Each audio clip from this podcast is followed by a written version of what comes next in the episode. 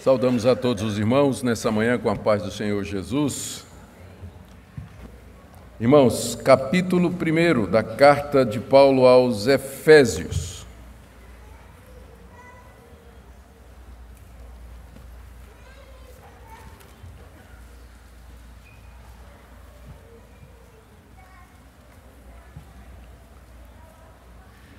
Efésios capítulo 1, nós vamos ler do verso 3 até o verso 14, que foi a mesma leitura que nós fizemos na semana passada, só que semana passada nós, depois da leitura, focamos apenas nos versos 3, 4, 5 e início do verso 6. Hoje nós iremos fazer toda a leitura de novo, mas o nosso foco vai ser o final do verso 6 até o início do verso 12. Ah, é preciso ter o contexto maior para que nós possamos entender a parte que será explicada.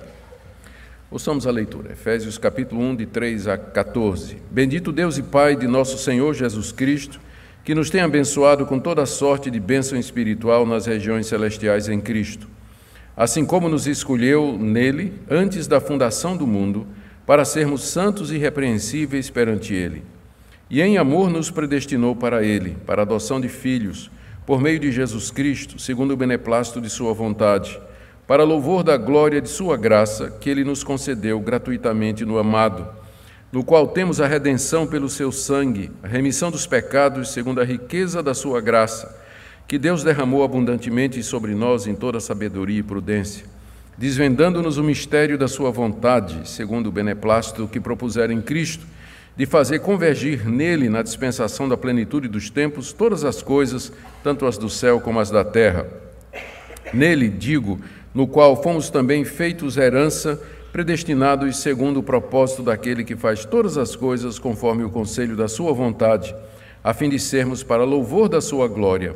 Nós, os que de antemão esperamos em Cristo, em quem também vós, depois que ouvistes a palavra da verdade, o evangelho da vossa salvação, Tendo nele também crido, fostes selados com o Santo Espírito da promessa, o qual é o penhor da nossa herança até o resgate da sua propriedade em louvor da sua glória. Especialmente os versos 6, 7, 8, 9, 10, 11 e 12. Estes serão o foco da nossa exposição nessa manhã. Oremos. Diante, Senhor, da tua palavra inspirada, infalível, inerrante, autoritativa, nós pedimos a iluminação do Espírito Santo para entender o significado destas palavras tão sublimes e de que maneira elas se aplicam a nós hoje. Fala ao coração de cada pessoa aqui presente, daqueles que nos acompanham também à distância, pela internet, pelas redes sociais. Nós pedimos que a exposição da tua palavra traga conhecimento e verdade ao nosso coração. Em nome de Jesus. Amém.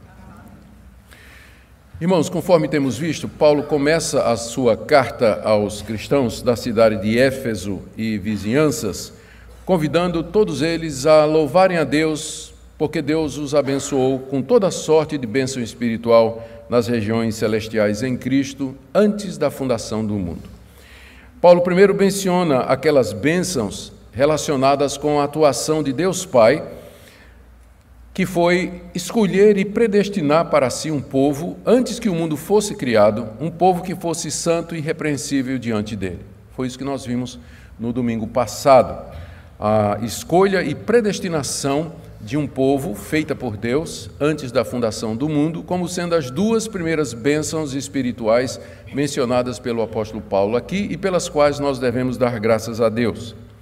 Agora, na sequência, Paulo menciona mais bênçãos espirituais, desta feita relacionadas com a atuação direta de Deus Filho, que são a redenção, a revelação do mistério da vontade do Pai e o sermos feito herança de Deus em Cristo Jesus. E, finalmente, nós iremos ver, na próxima vez, as bênçãos que estão mais relacionadas com a obra do Espírito Santo, terminando então essa passagem Bênçãos como a selagem e a garantia que Deus nos dá, concedendo o Espírito Santo como penhor, que são os versos 13 e 14. Por enquanto e hoje, nós vamos ficar então com isso que Paulo nos diz a respeito da atuação de Deus Filho na obra da redenção.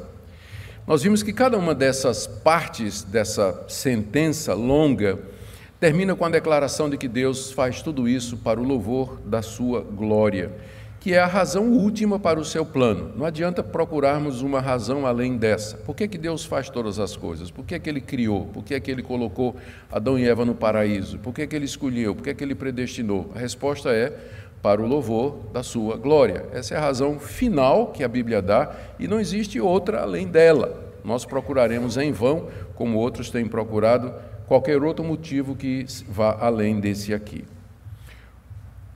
Vamos então ver o que o apóstolo Paulo nos diz a respeito das, das bênçãos relacionadas com a participação de Jesus Cristo, Deus Filho, na concepção e no surgimento da igreja. Primeiro, Paulo introduz a pessoa de Cristo dizendo duas coisas sobre ele, estão aí no verso 6.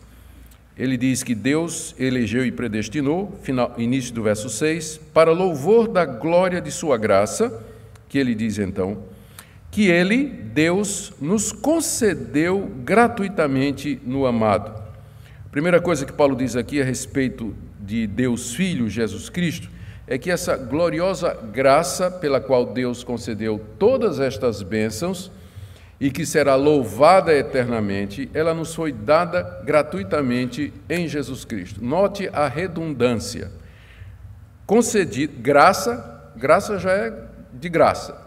Concedida também é de graça. Gratuitamente, mais graça ainda. Ou seja, parece uma redundância, né? Paulo, na verdade, ele está acumulando essas, essas sentenças adverbiais ou adjetivos é simplesmente com o objetivo de dizer que essas bênçãos elas não são resultado de nosso mérito ou de alguma coisa que nós fizemos ou que Deus previu que nós faríamos. É somente pela graça gratuita que Deus concedeu gratuitamente a nós. É a maneira de Paulo dizer de que é só pela graça mesmo, não, não, não é por alguma coisa que esteja absolutamente em nós. E ele diz que isso nos é dado no amado, essa expressão no amado aponta para a base pela qual a graça de Deus nos é dada e que e pela qual também as bênçãos espirituais nos são concedidas, ou seja, a obra completa de Cristo na cruz e na ressurreição. Deus foi gracioso, ele é gracioso para conosco, e ele faz isso com base naquilo que Jesus Cristo fez na cruz e na sua ressurreição. Essa é a origem de toda bênção espiritual. Mais uma vez, o alvo de Paulo é deixar claro: não é por nada em nós que Deus viu ou anteviu na sua presciência, mas é somente pela sua graça soberana e pela sua misericórdia. Segunda coisa que Paulo diz a respeito de Cristo aqui é que ele é o amado do Pai. Note, mais uma vez, final do verso 6, graça que ele nos concedeu gratuitamente no amado. Há um sentido em que Deus ama o mundo, Deus ama todas as pessoas como criador delas. Deus tem um amor de criador para com toda a sua criação e a Bíblia fala desse amor frequentemente, e é a raiz de todas as bênçãos materiais que nós temos e que são dadas indistintamente às pessoas, pessoas que creem em Deus, que não creem em Deus, ateus religiosos, pessoas más, pessoas boas, todas elas recebem alguma medida de bênção material da parte de Deus. Prosperidade, saúde, algum tipo de felicidade, alguma realização, algum sucesso, tudo isso vem do fato de que Deus ama a humanidade, porque a humanidade foi criada por Ele. Mas a Bíblia também fala desse amor que Deus tem pelos seus escolhidos, que os levou a que, que, levou Deus a separá-los do restante da humanidade e dar-lhes a salvação gratuitamente em Jesus Cristo. Então, esse já é o que a gente chamaria de amor é, salvador de Deus, que não é dado ao mundo todo, mas é dado apenas àqueles a que Deus escolheu e predestinou. E a esse amor aqui, que é somente que pertence somente à relação pai e filho na Trindade. Jesus Cristo é chamado do amado do Pai. Significa que Deus Pai ama Deus Filho. Esse amor é desde a eternidade, ele é o amado do Pai. O que significa algumas coisas. Primeira delas, que Deus não criou o homem por carência afetiva, afetiva. Tipo assim, Deus estava se sentindo sozinho e ele precisava expressar o seu amor em alguém. Você já ouviu algum teólogo dizer isso por aí? Algum pastor, especialmente coaching, vai dizer isso aí para dizer que você é o centro do coração de Jesus. Né? Então Deus estava sozinho, Deus estava precisando se expressar, então ele criou a raça humana para nela revelar o seu amor. Não, gente. Deus é perfeito e completo em si mesmo. Deus é totalmente satisfeito. O Pai ama o Filho. O Pai ama o Filho e o Filho ama o Pai. E amam o Espírito Santo. As três pessoas da Trindade se amam, se comunicam, se relacionam. Deus é o único ser que é perfeitamente feliz, completo e satisfeito em si mesmo. Ele não precisa de nada fora dele que o complete. Não há nada fora de Deus que o obrigue a fazer alguma coisa por necessidade. Jesus Cristo é o amado do Pai. Deus não precisava nos amar se ele não quisesse. Por isso, o seu amor é gratuito, é não merecido, é graça, porque ele ama o Filho. Essa relação intri, é, é, intertrinitariana, ela existe desde toda a eternidade, dada a existência eterna de Deus. Nós somos amados por Deus mediante Jesus Cristo, que é o amado do Pai. Não há ninguém como Ele. E é exatamente no amado que Deus nos concede essas bênçãos espirituais. Já vimos duas, eleição e predestinação, e agora vamos ver mais três. A primeira dessas bênçãos mencionadas pelo apóstolo Paulo está aí no verso 7, que é a redenção. Verso 6, Deus nos deu Deus nos elegeu e predestinou para louvor da glória de Sua graça, que Ele nos concedeu gratuitamente no amado, no qual temos a redenção pelo Seu sangue, a remissão dos pecados, segundo a riqueza de Sua graça, que Deus derramou abundantemente sobre nós em toda sabedoria e prudência. Redenção. Redimir significa livrar alguém mediante o pagamento de um preço. Essa expressão ela era usada para se referir ao resgate de um escravo no, no Antigo Oriente, ou às vezes usada para a libertação da nação de Israel do Egito, quando Deus foi ao Egito através de Moisés e lá redimiu o seu povo das garras e do poder de Faraó. Então, é, aqui nos é dito que Deus em Cristo ele nos redimiu. Agora a pergunta é: se Deus já nos elegeu e Deus nos predestinou, nós temos que ser redimidos de quê?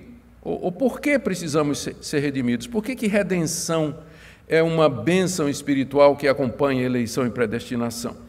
É porque, como nós vimos antes, nós somos escolhidos e predestinados de entre a massa falida da humanidade.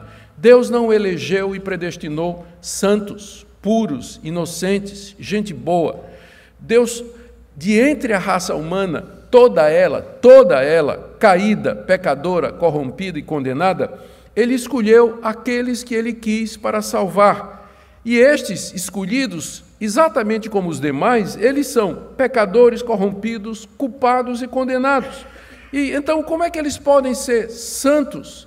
Como é que eles podem pertencer a Deus? Porque esse é o objetivo da escolha, não é? Deus nos escolheu para sermos santos e irrepreensíveis. Deus nos predestinou para Ele. Mas como é que nós podemos pertencer a Deus, ser santos e irrepreensíveis, se nós somos corrompidos, pecadores, culpados e condenados? Somos escravos da nossa culpa, do pecado, da morte, dos poderes do mal, exatamente como os demais. Para que isso acontecesse, a nossa culpa, a nossa escravidão, a nossa corrupção precisavam ser removidos. E é aqui que entra a parte de Deus Filho.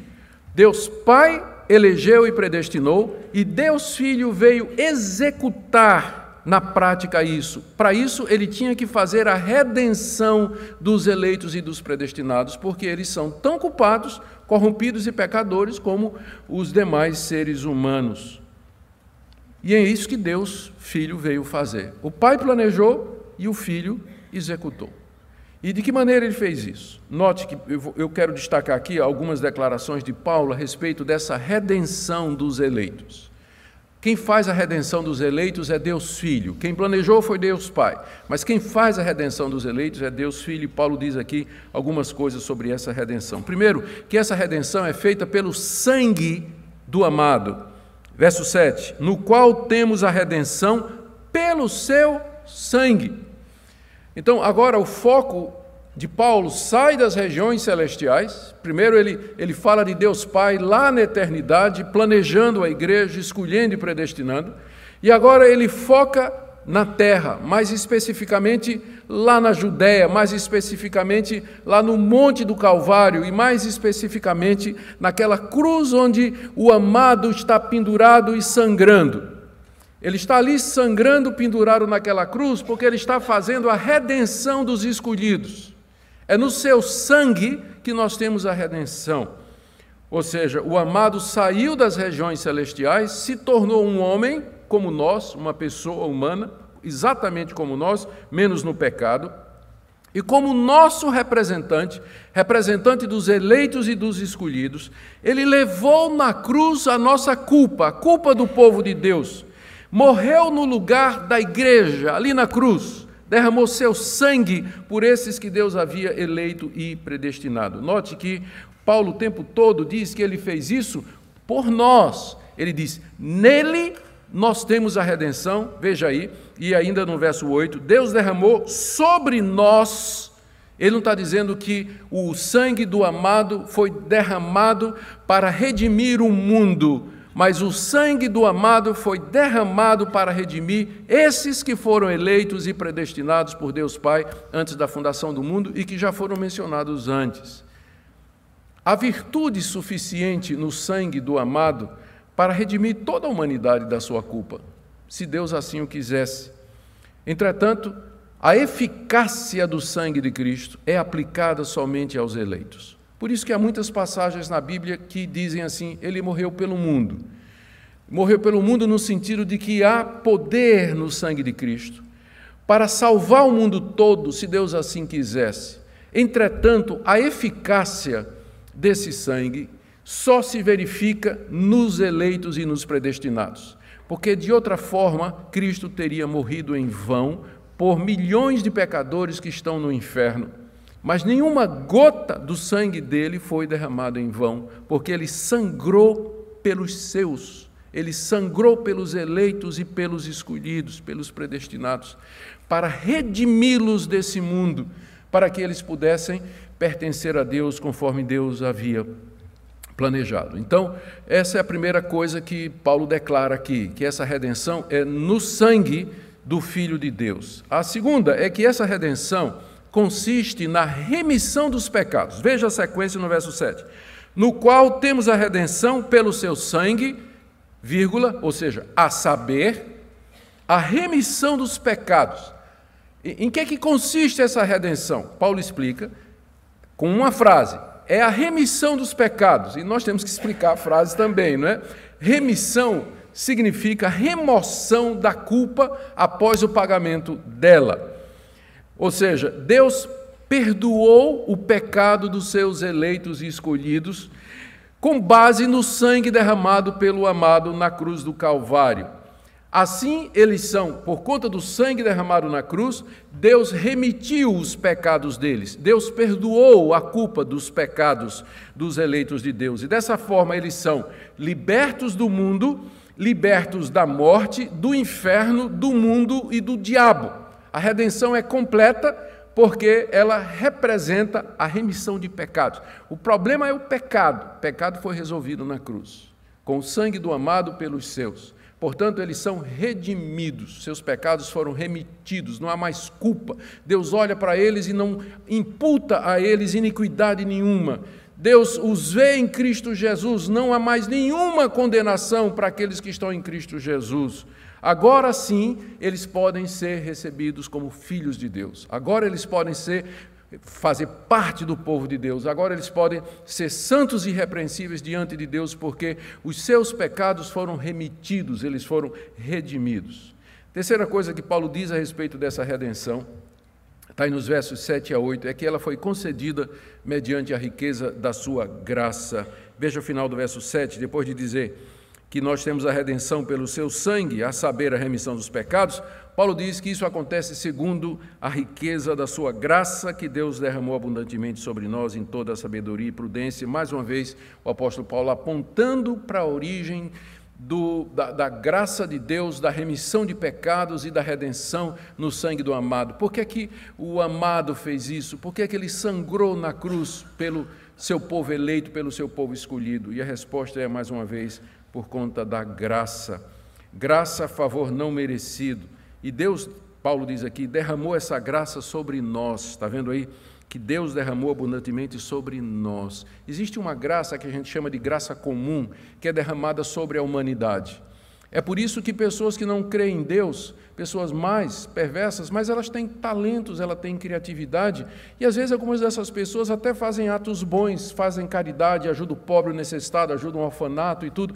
Isso é a graça comum de Deus, comum porque é dada a todos indistintamente. Deus trabalha no coração dos incrédulos, despertando bons desejos, bons pensamentos, boas atitudes, para que o mundo possa continuar funcionando. Senão a gente já teria se devorado uns aos outros.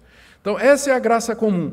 Mas a graça especial ou salvadora de Deus é dada somente aos eleitos e predestinados. É a graça da redenção, a graça da remissão de pecados a graça de pertencer a Deus, essa é somente para aqueles que Deus elegeu e predestinou antes da fundação do mundo. Por isso que Paulo diz aqui que essa graça Deus derramou abundantemente sobre nós.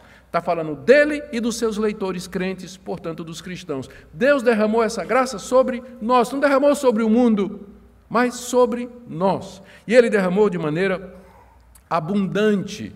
E ele acrescenta em sabedoria Sabedoria é a sabedoria com que Deus elaborou esse plano, e prudência, que é a maneira pela qual Deus executou esse plano. Sabedoria tem a ver com a concepção do plano e a prudência com a sua execução. Esse Deus sábio e prudente, na fundação do mundo, antes da fundação do mundo, na eternidade, ele elaborou esse plano maravilhoso da salvação, de criar o mundo, criar seres morais, anjos e homens, para que no final ele tivesse um povo santo e irrepreensível, lavado e perdoado completamente no sangue do seu filho, para o louvor da sua glória.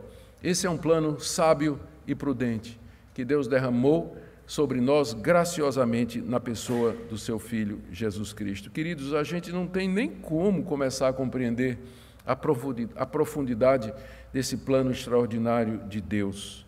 Podemos, em adoração reverente e humilde, agradecer a Ele, porque essa graça misericordiosa nos alcançou mediante Jesus Cristo. Então, em primeiro lugar, em Cristo nós temos a redenção. Segundo, em Cristo nós temos o desvendamento do mistério da vontade do Pai. Veja que na sequência Paulo diz assim, verso 9: desvendando-nos o mistério da sua vontade, segundo o seu beneplácito que propusera em Cristo, de fazer convergir nele, na dispensação da plenitude dos tempos, todas as coisas, tanto as do céu como as da terra. Aqui, Paulo está dizendo que em Cristo Deus não somente nos concedeu a redenção, a remissão de pecados, mediante Sua morte na cruz do Calvário, mas em Cristo Deus nos revela o segredo do seu plano, a sua vontade misteriosa, o alvo que ele tinha em mente na eternidade quando ele fez todas essas coisas. O que que Paulo diz aqui sobre essa vontade secreta de Deus ou vontade misteriosa de Deus? Para começar, nós vamos tentar entender aqui no verso 9 o que é que Paulo quer dizer com o mistério da sua vontade. A vontade aqui, no contexto, é esse plano de Deus que ele elaborou lá na eternidade, de escolher e predestinar de entre a humanidade perdida um povo para si. E essa vontade, Paulo diz aqui, é segundo o seu beneplácito, ou seja, segundo o, segundo o seu querer, segundo o bom prazer da sua vontade. Então, essa é a vontade de Deus. Ele quis, lá na eternidade, fazer tudo isso. Ele quis porque quis. Como eu disse, você não vai encontrar um outro motivo na Bíblia maior do que o querer de Deus. Sempre é esse. Não, não, você, não é os, a gente se debate em vão procurando razões que não estão reveladas na Bíblia. A revelação bíblica nos diz que Deus faz o que faz porque Ele quer. A sua vontade é a razão última, justificação última. É fruto do seu bom prazer. Esse povo que Deus resolveu criar para o louvor da sua glória, eleger e predestinar e redimir pela remissão de pecados, Esse povo seria feito não somente de judeus, porque Deus, nesse plano, incluía uma aliança com a nação de Israel a partir do seu patriarca Abraão e a sua descendência, mas esse povo seria feito também de não-judeus, de crentes de todas as nações do mundo. Paulo vai enfatizar isso na próxima sequência. Quando nós virmos a próxima mensagem, vocês vão ver, por exemplo, que no verso 12 ele diz: Nós, que de antemão esperamos em Cristo, se referindo aos judeus, em quem também vós, se referindo aos efésios e aos gentios em geral. Mas Parte desse plano misterioso de Deus é que esse povo eleito não seria eleito somente de entre a nação de Israel, mas ele seria eleito de entre todas as nações do mundo. E essa vontade, esse plano secreto de Deus é chamado de mistério porque ele não foi claramente revelado no Antigo Testamento antes da vinda de Jesus. Moisés, os profetas, os salmos, eles falaram acerca da morte redentora do Messias e da sua glória por exemplo, o Salmo 16 ou Isaías 53, que falam claramente do sofrimento do, do Messias e da sua ressurreição. Eles falaram que o Messias seria o salvador das nações do mundo e que os gentios participariam das bênçãos espirituais dos judeus também. Porém, tudo isso foi dito sob a forma de tipos, figuras, sombras, representações, imagens. Não foi dito com tanta clareza. Por isso que Paulo fala o mistério da sua vontade essa vontade, esse plano de Deus, ele foi estava misteriosamente oculto no Antigo Testamento.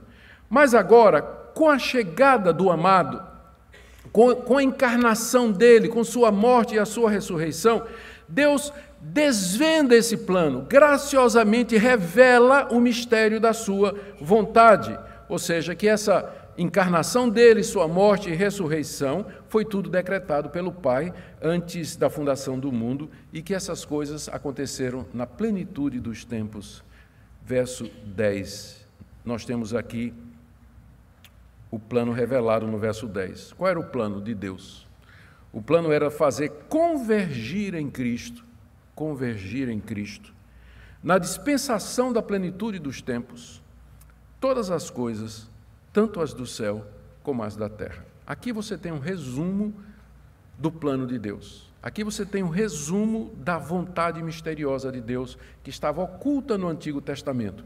Era fazer convergir na pessoa de Jesus Cristo, na plenitude dos tempos, as coisas celestiais e as coisas terrenas. Ou seja, tudo convergir na pessoa de Cristo Jesus. A plenitude dos tempos é exatamente aquele período em que Cristo nasceu, encarnou, nasceu, viveu entre nós, ministrou, foi traído, rejeitado pelos seus, foi julgado, condenado, crucificado, morto, sepultado, ressuscitou dos mortos. Aquele período, aquela semana, aqueles dias ali em que esses fatos aconteceram, eles são o apex da história da humanidade, é o centro da história da humanidade, que Paulo chama aqui a plenitude dos tempos. Quando os tempos chegaram na sua plenitude, quando chegou o momento que Deus tinha planejado, esses fatos aconteceram. Ou seja, a morte e a ressurreição de Cristo são o centro da história do mundo. E isso aconteceu há dois mil anos atrás. Dois mil anos atrás, quando veio a plenitude dos tempos, Deus fez convergir em Cristo todas as coisas. Ali na cruz, Deus fez essa convergência cósmica. A palavra convergir é uma palavra desse tamanho no grego, que significa, são três palavras no grego, que significa literalmente trazer tudo junto debaixo de uma cabeça. Trazer tudo junto debaixo de uma cabeça. É uma palavra só na língua grega, que foi traduzido convergir, fazer convergir nele todas as coisas. Então, a ideia é que Cristo é o cabeça debaixo do qual Deus faz uma reconciliação cósmica. As coisas do céu e as coisas da terra, em Cristo elas são reunidas. Deus harmoniza o universo. Ele traz para si homens e anjos, as coisas do presente, do passado e do porvir, tudo converge na pessoa de Cristo, que é o cabeça de todas as coisas. Esse é o plano de Deus, é o plano misterioso e secreto, que ele agora nos revela mediante a vinda de Cristo, a pregação dos apóstolos e a Bíblia, nos dando então esse conhecimento.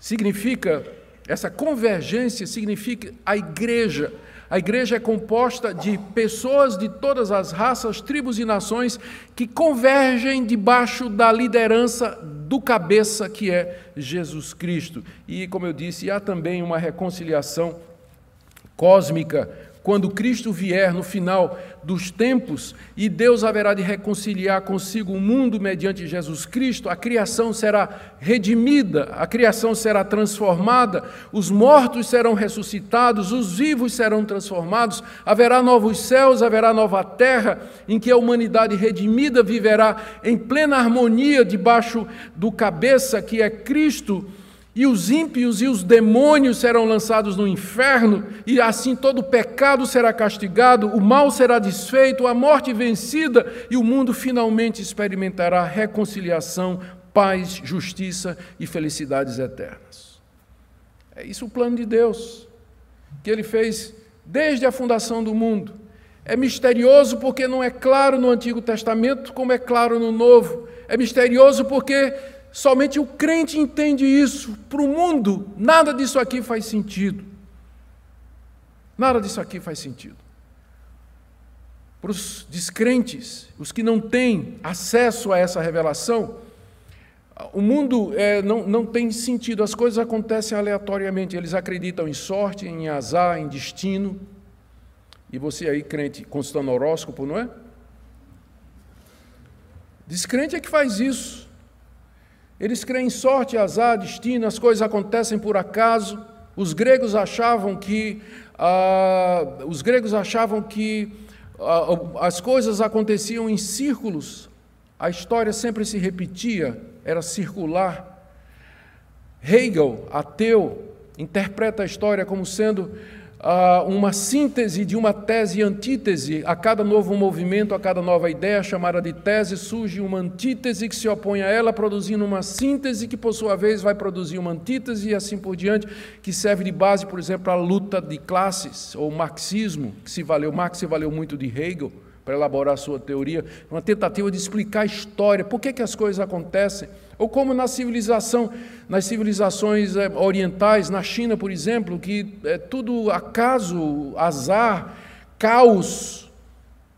Mas o cristão ele olha para o mundo, para a história, para os fatos, para o noticiário, e ele sabe que a história tem um começo, teve um clímax, a plenitude dos tempos, e se encaminha para um fim. Há um Deus que está no controle dessa história, por isso o cristão sabe quem ele é, o que é que ele está fazendo nesse mundo, ele sabe que a vida dele tem sentido.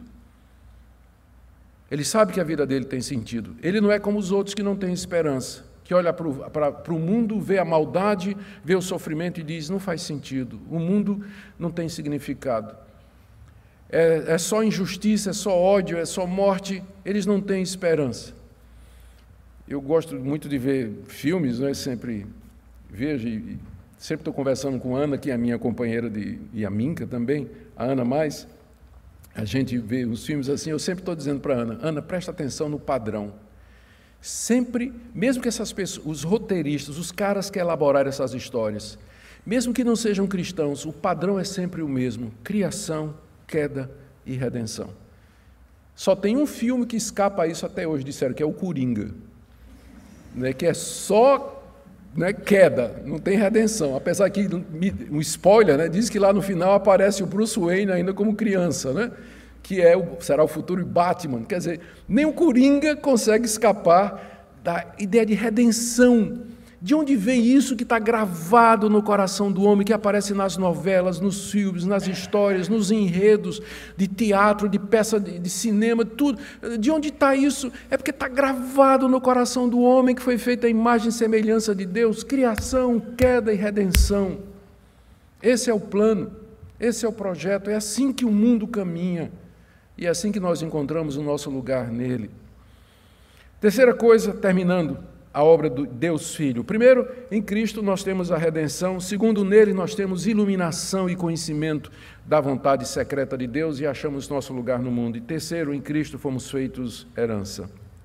11 e 12. Nele, em Cristo, digo, no qual fomos também feitos herança, predestinados segundo o propósito daquele que faz todas as coisas conforme o conselho da sua vontade, a fim de sermos para louvor da sua glória.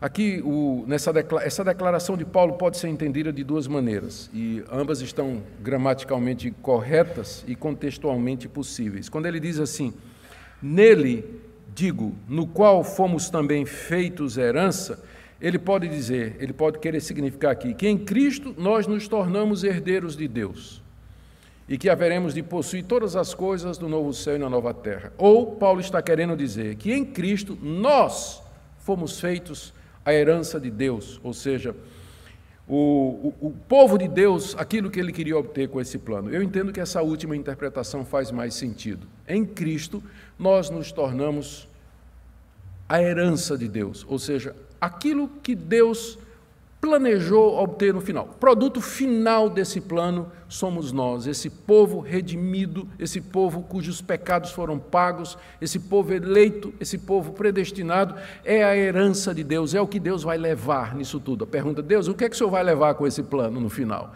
Resposta de Deus, vocês. Vocês são a minha herança em Cristo.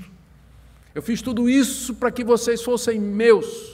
Vocês são o meu povo, vocês são o deleite dos meus olhos, a alegria do meu coração. Vocês são a minha herança. É isso que eu vou ter no final. Nele, verso 11, digo, no qual fomos também feitos herança. Esse também é porque ele está agora acrescentando mais uma bênção. Ele já falou de várias, não é? E ele agora acrescenta. Além de tudo isso, Deus é, também nos fez a sua herança em Cristo Jesus. O que é que ele tem a dizer sobre isso? Primeiro, que é em Cristo, mais uma vez, lembrando a origem, não é por mérito, nós somos a herança de Deus, é o que ele ganha no final de todo esse plano, ele nos ganha, mas isso aí não é porque nós somos alguma coisa ou merecemos alguma coisa dentro da humanidade, mas isso é na pessoa de Cristo. Paulo diz que foi para isso que nós somos predestinados, volta a palavrinha predestinado, está aí no verso 11, predestinados segundo o propósito daquele que faz todas as coisas conforme a sua vontade. Ou seja, depois que Deus nos escolheu, ele nos predestinou para sermos dele, para sermos a sua herança o resultado final, a igreja gloriosa. Isso não é resultado da escolha humana ou de qualquer coisa que Deus previu, porque Paulo diz mais uma vez que essa predestinação, estou no verso 11, foi segundo o propósito daquele que faz todas as coisas conforme o conselho da sua vontade. Essa predestinação não foi baseada na presciência de Deus, que ele olhou e viu quem haveria de se converter. Não, essa predestinação para sermos herança de Deus em Cristo foi feito conforme o conselho da sua vontade conforme o conselho da sua vontade, a vontade soberana de Deus, com o propósito final, verso 12, da sua própria glória, a fim de sermos para louvor da sua glória. Que plano maravilhoso, não é? O plano da redenção. Que coisa sublime. E palavras não são, nem retórica, são nunca suficientes para poder expressar a profundidade de tudo que está aqui. Mas a nossa expectativa é que seu coração saia nessa manhã louvando a Deus pela grandeza, sabedoria e prudência do seu plano maravilhoso de ter um povo para si, redimido e lavado no sangue de Jesus. Eu quero terminar com algumas lições, algumas delas já mencionadas, algumas lições que nós podemos tirar do texto. Algumas explicações adicionais também primeira delas é a seguinte: embora a redenção que foi feita na cruz do Calvário, que é a remissão de pecados, ela é sempre em três tempos passado, presente e futuro. Paulo aqui foca na redenção da culpa do pecado mediante a remissão dos pecados. Mas nós temos que lembrar que tem três aspectos, como eu disse, a redenção ela é em três tempos. Cristo primeiro nos redimiu da culpa do pecado, é isso que Paulo está dizendo aqui. Mas isso não significa que nós não temos mais pecado. Os eleitos continuam pecadores. Então, o que Cristo fez na cruz se aplica não somente a nos redimir da culpa do pecado, isso está no passado, já foi feito, mas Cristo agora está nos redimindo do poder do pecado, que é o que nós chamamos de santificação. Então, estamos sendo libertos do poder do pecado. Quanto mais você conhece a Deus, quanto mais você conhece a Cristo, mais você estuda a palavra, mais santo você vai se tornando, mais ódio ao pecado, mais amor à santidade, mais amor à pureza. Esse processo chamamos de santificação e é a redenção do poder do pecado sobre nós. A última fase da redenção é quando Cristo tirar o pecado de nós. O pecado só vai sair de nós depois que nós morrermos e ressuscitarmos que ressuscitaremos com um corpo perfeito, imortal, glorioso, igual ao corpo de Cristo, e então não teremos mais pecado. A redenção é tão ampla quanto isso. Então, no momento, nós já vivemos a redenção da nossa culpa, já não há mais condenação, estamos podemos ter acesso livre a Deus, não há mais culpa diante de Deus. Estamos sendo libertados do poder do pecado, processo de santificação penoso, tem altos e baixos, é imperfeito aqui nesse mundo, vai para frente, um passo para frente, dois passos para trás, três passos para frente, um passo para trás, é? há altos e baixos nesse processo, mas ele é um processo que está acontecendo agora, na nossa santificação, e nós esperamos a redenção completa. Segunda lição que eu quero tirar aqui para nós, como eu já disse, o cristão tem essa revelação do plano de Deus, ele tem esse conhecimento dessa história, essa visão de mundo que dá razão à sua existência. Ele sabe que sua vida faz sentido e que tem propósito. Você me pergunta, qual o propósito da minha existência? Você foi eleito, você foi predestinado por Deus para ser santo e irrepreensível e para viver para o louvor da sua glória. Os detalhes de como você vai fazer isso nesse mundo, se você vai fazer isso como motorista de Uber, como enfermeira, como puxador de carroça lá na feira lá do Recife, ou fazendo boneca em Caruaru. Isso aí são detalhes que Deus vai guiar a sua vida, mas o propósito maior da sua vida é viver para a glória desse Deus, que lhe amou, lhe redimiu, você faz parte do povo dele, sua vida tem sentido, mesmo que você passe por momentos de angústia, de, de dúvida, de escuridão, de questionamento, de mal e de sofrimento nesse mundo, mas se você entende isso aqui, você tem uma razão para não morrer, você tem uma razão para continuar vivendo, você tem uma razão para continuar vivendo. Você faz parte desse plano maravilhoso de Deus. Terceiro, você sabe por que, que Jesus Cristo veio ao mundo, que foi no seu sangue fazer a propiciação pelos seus pecados de maneira que nós pudéssemos ser perdoados e aceitos. Ele não veio por qualquer outro motivo. Quarto, essa passagem deixa claro que Deus Filho encarnado morreu e derramou seu sangue para pagamento dos pecados dos eleitos do Pai, que ele fez propiciação pelos pecados deles. É a eles que Cristo revela a vontade de Deus, são eles que são herança do Pai. Isso tudo para dizer que nós estamos diante aqui do que em teologia sistemática se chama o terceiro ponto do calvinismo. O primeiro ponto é eleição incondicional, depravação total. Segundo é eleição incondicional. E terceiro é expiação eficaz. Cristo morreu eficazmente pelos seus eleitos e não pelo mundo. Esse é um dos textos mais usados para defendermos o conceito de expiação eficaz ou limitada. Não gosto do termo limitada, prefiro expiação eficaz, porque nenhuma gota do sangue de Cristo foi derramada em vão. Você vai dizer, mas e aquelas passagens que falam de todos, que falam de mundo? Leia no contexto. E você vai ver que nunca está dizendo que Deus deseja, planeja eficazmente salvar a humanidade, mas somente aqueles que são seus, somente aqueles que são seus. Eu termino então com a palavra para você que nessa manhã está se sentindo culpado, carregado, sem sentido se sentindo aflito, eu queria que você refletisse nessas palavras que você acabou de ouvir, essas palavras do apóstolo Paulo, nesse plano maravilhoso de Deus, no grande amor de Deus, na graça de Deus que já foi manifestada na pessoa de Cristo. Você não vai encontrar consolo em nenhuma outra coisa a não ser na revelação desse plano maravilhoso de Deus. Você pode ter alguns consolos provisórios, um namorado, uma namorada, um carro, um, um mimo aqui, acolá, um amigo, um evento e para alguma coisa, mas esses confortos e consolos eles são passageiros. Família, amigos, trabalho, tudo isso não consegue satisfazer o desejo profundo que você tem no coração de significado e sentido aqui nesse mundo.